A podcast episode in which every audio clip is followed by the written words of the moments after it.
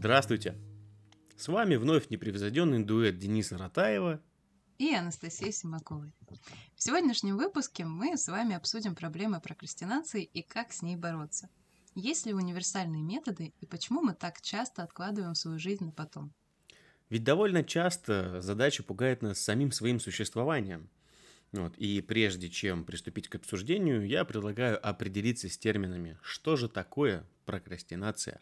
С английского procrastination – затягивание, отсрочка, промедление или откладывание. То есть, если дать более общее определение, то прокрастинация – это игнорирование и откладывание задач, которые необходимо выполнить, приводящее к проблемам и болезненным психологическим эффектам. Еще один из сопутствующих минусов э, прокрастинации – это то, что ты не можешь ощущать себя свободным, пока что-то должен. Фактически получается такой нелогичный парадокс. Ты сам растягиваешь свои дискомфортные ощущения – причем добровольно и на максимальный срок. Получается, пока ты откладываешь задачу, она будет висеть у тебя вот в оперативной памяти в голове, пока ты ее, ну, собственно, не решишь. И все это время эта задача будет отнимать твои ресурсы для вообще жизни или решения каких-то, ну, уже других новых задач. Я бы даже сформировала типичную схему прокрастинации примерно так. То есть думаешь о чем-то сложном и неприятном, возбуждаются полевые рецепторы мозга, ты меняешь фокус внимания на что-то более приятное, например, полежать на кроватке, подумать о чем-то хорошем или помечтать. Затем испытываешь временное облегчение от того, что удалось избавиться от дискомфорта. Но на самом деле мозг довольно ленив и всегда пытается найти пути обхода для меньшего количества работы. Это еще хороший сценарий, если ты переключаешься на какие-то приятные мысли, поскольку, ну, я знаю людей, которые предпочитают просто страдать и ничего с этим, собственно, не делать. А, кстати, Денис, а, мы с тобой как-то обсуждали, что привычка делать наперекор, а в дальнейшем перерастающая в прокрастинацию, может вообще иметь корни родом из детства. Нельзя исключать. А, в моем детстве я вообще получал кучу ультиматумов, знаешь, из серии «Не сделаешь, как я хочу, никаких тебе удовольствий, сладкого, мультиков, неважно». Вот, и уже тогда я был готов, я надувал щеки, как бы собирал все свои вещи в полотенце, завязывал их на палку, вот, и шел э, пешим строем к э, двери, что все, до свидания, я так жить не буду, никаких мне таких условий ставить не надо. Вот, с одной стороны, такой детский опыт, он в жизни помогает э, аккуратно отслеживать попытки шантажа в свой адрес, но с другой стороны, такая позиция, что, мол, ай, да гори все огнем, она иногда оборачивается серьезными проблемами. Ну, слушай, знакомство с Томом Сойером явно, явно не прошло мимо тебя. Это И да. Соглашу, соглашусь, что характерно, мы можем начать дополнительно винить себя за невыполненную задачу, а потом уставшие, загнанные в собственные же сети садимся за работу и осознаем, что задача не выполнена и до 50%. Ну, то есть, если это обобщить, мы получаем вообще следующую ситуацию, что прокрастинация – это самостоятельное и осознанное ожидание стресса. То есть привычной среды, в которой человек готов вообще что-то делать. И стресс становится единственным раздражающим и побуждающим фактором к действиям. Для наглядности можем даже разобрать на примере как проявляется моя прокрастинация. Могу записать множество задач и дел, потом начать искать красивые картиночки для обоев или подбирать песню на конкурс, вместо того, чтобы изучать важную документацию по проекту или отправить себя на тренировку в спортзал. То есть в большинстве случаев виной тому является отсутствие приоритетности и понимания важности задач. Нет четких сроков или понимания, к каким последствиям может привести невыполнение задачи.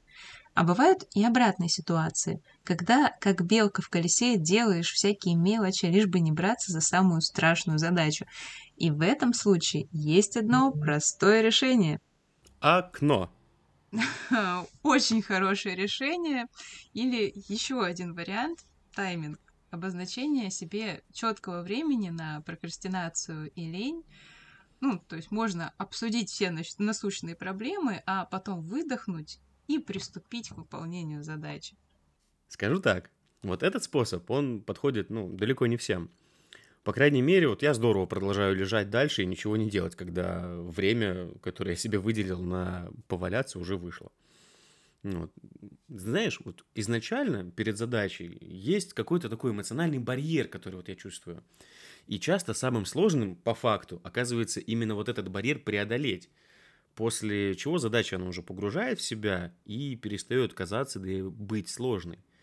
Так вот, каким образом можно через этот барьер перешагнуть? Ну, наверное, в таком случае можно попробовать выстроить процесс в виде игры и обозначить для себя награды в течение выполнения задач. Добавь подробностей. Ну, тут важно заинтересовать себя задачей и процессом, который нужно выполнить. Например, я решилась начать регулярно заниматься спортом, и чтобы не пропускать тренировки, заранее думаю, какой полезной вкусняшкой могу себя побаловать.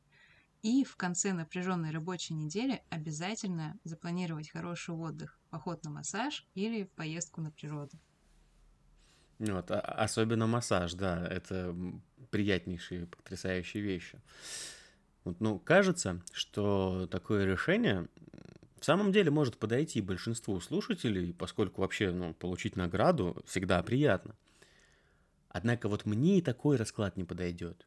Люблю я себя с избытком, как бы хватит на двоих, и если я могу себя за что-то наградить, то я обязательно это сделаю. Мне не нужны какие-либо входящие условия. Вот. А вот что в самом деле таким, как я, могло бы подойти, это наличие цели за совершаемым действием. Вот, то есть, ну, меня побуждает идти в зал не удовольствие там какое-то тренировочного процесса, а та доминантная фигура, за которой я туда пришел. Я хочу ходить таким большим, вот, и чтобы все смотрели и думали, какой большой дядька. Э, Также на работе я стараюсь брать какие-то сложные проекты вовсе не для того, чтобы ходить и говорить «я молодец». А, Мне эти проекты нужны, чтобы я освоил новые навыки и мог защитить свое право на повышение оклада и, как следствие, улучшить свои финансовые возможности. Так что вот моя мотивация– это осознавать, что задача, то, что я делаю, продвигает меня на пути к моим мечтам. Соглашусь, такой метод мне и самой по душе. Причем тут еще имеет значение, наверное, вид деятельности, которым ты занимаешься. И, конечно, совместная работа, поддержка для прокрастинатора. Ну, согласись, сложно сидеть и ничего не делать, если у тебя есть друг, с которым вы постоянно сверяетесь по задачам и их продвижению. Или же продуктивные люди в офисе. А ты имеешь в виду тех, на кого я мог бы скинуть свои скучные задачи, да? Да, наверное, есть там парочка таких людей. Кстати, как я поняла, для этого тоже нужен особый талант организатора и переговорщика. А, Ну, собственно, пока не наговорили лишнего, я думаю, нужно подводить некоторые итоги по нашему сегодняшнему подкасту. А, Да, наверное, если кратко резюмировать нашу с тобой беседу, можно выделить основные пункты. То есть самое важное, первоочередное, это подготовка рабочего места. Очень помогает сосредоточиться и избавиться от лишних раздражителей. Обозначение приоритетности задач. Обозначение четких промежутков времени для выполнения задачи. Понимание конечной цели. Зачем нужно выполнить ту или иную задачу. Страсть и мотивация. Носить с собой блокнотик с уже заранее прописанными целями хорошо помогает включиться в рабочий режим, если в суматохе было сложно сосредоточиться. И хотелось бы еще добавить, что это весьма индивидуальные подходы. А, Да, еще, например, можно получить лечебный нагоняй от какого-нибудь деда. Есть подходишь, излагаешь ему свою проблему, получаешь э, оздоровительную пилюлю, глубочайшую аналитику вообще всех своих проблем и жизненных направлений. Вот, и счастливый бежишь э, исправлять все, что тебе там наговорили. Ну, наверное, после таких философских бесед можно подрезюмировать интересной притчей. Однажды странник попал в город, где шло грандиозное строительство. Мужчины ворочали большие камни под палящим солнцем. «Что ты делаешь?» – спросил наш герой у одного из рабочих, который медленно тащил камень. Ты не видишь, что ли? Кирпичи таскаю. Тут странник заметил другого рабочего, который волок телегу с кирпичами и спросил, «А что ты делаешь?» Я зарабатываю на еду для своей семьи.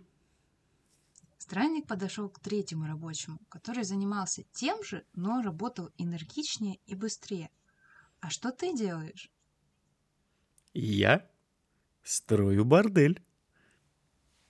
Эта притча говорит нам о том, что делая одно и то же, мы можем делать это в самом деле по-разному, с э, отличающимся энтузиазмом, вот, в зависимости от того, какую цель мы на самом деле преследуем. Кто-то в самом деле просто таскает кирпичи, кто-то пытается прокормить семью, но кого-то ждут какие-то другие радости.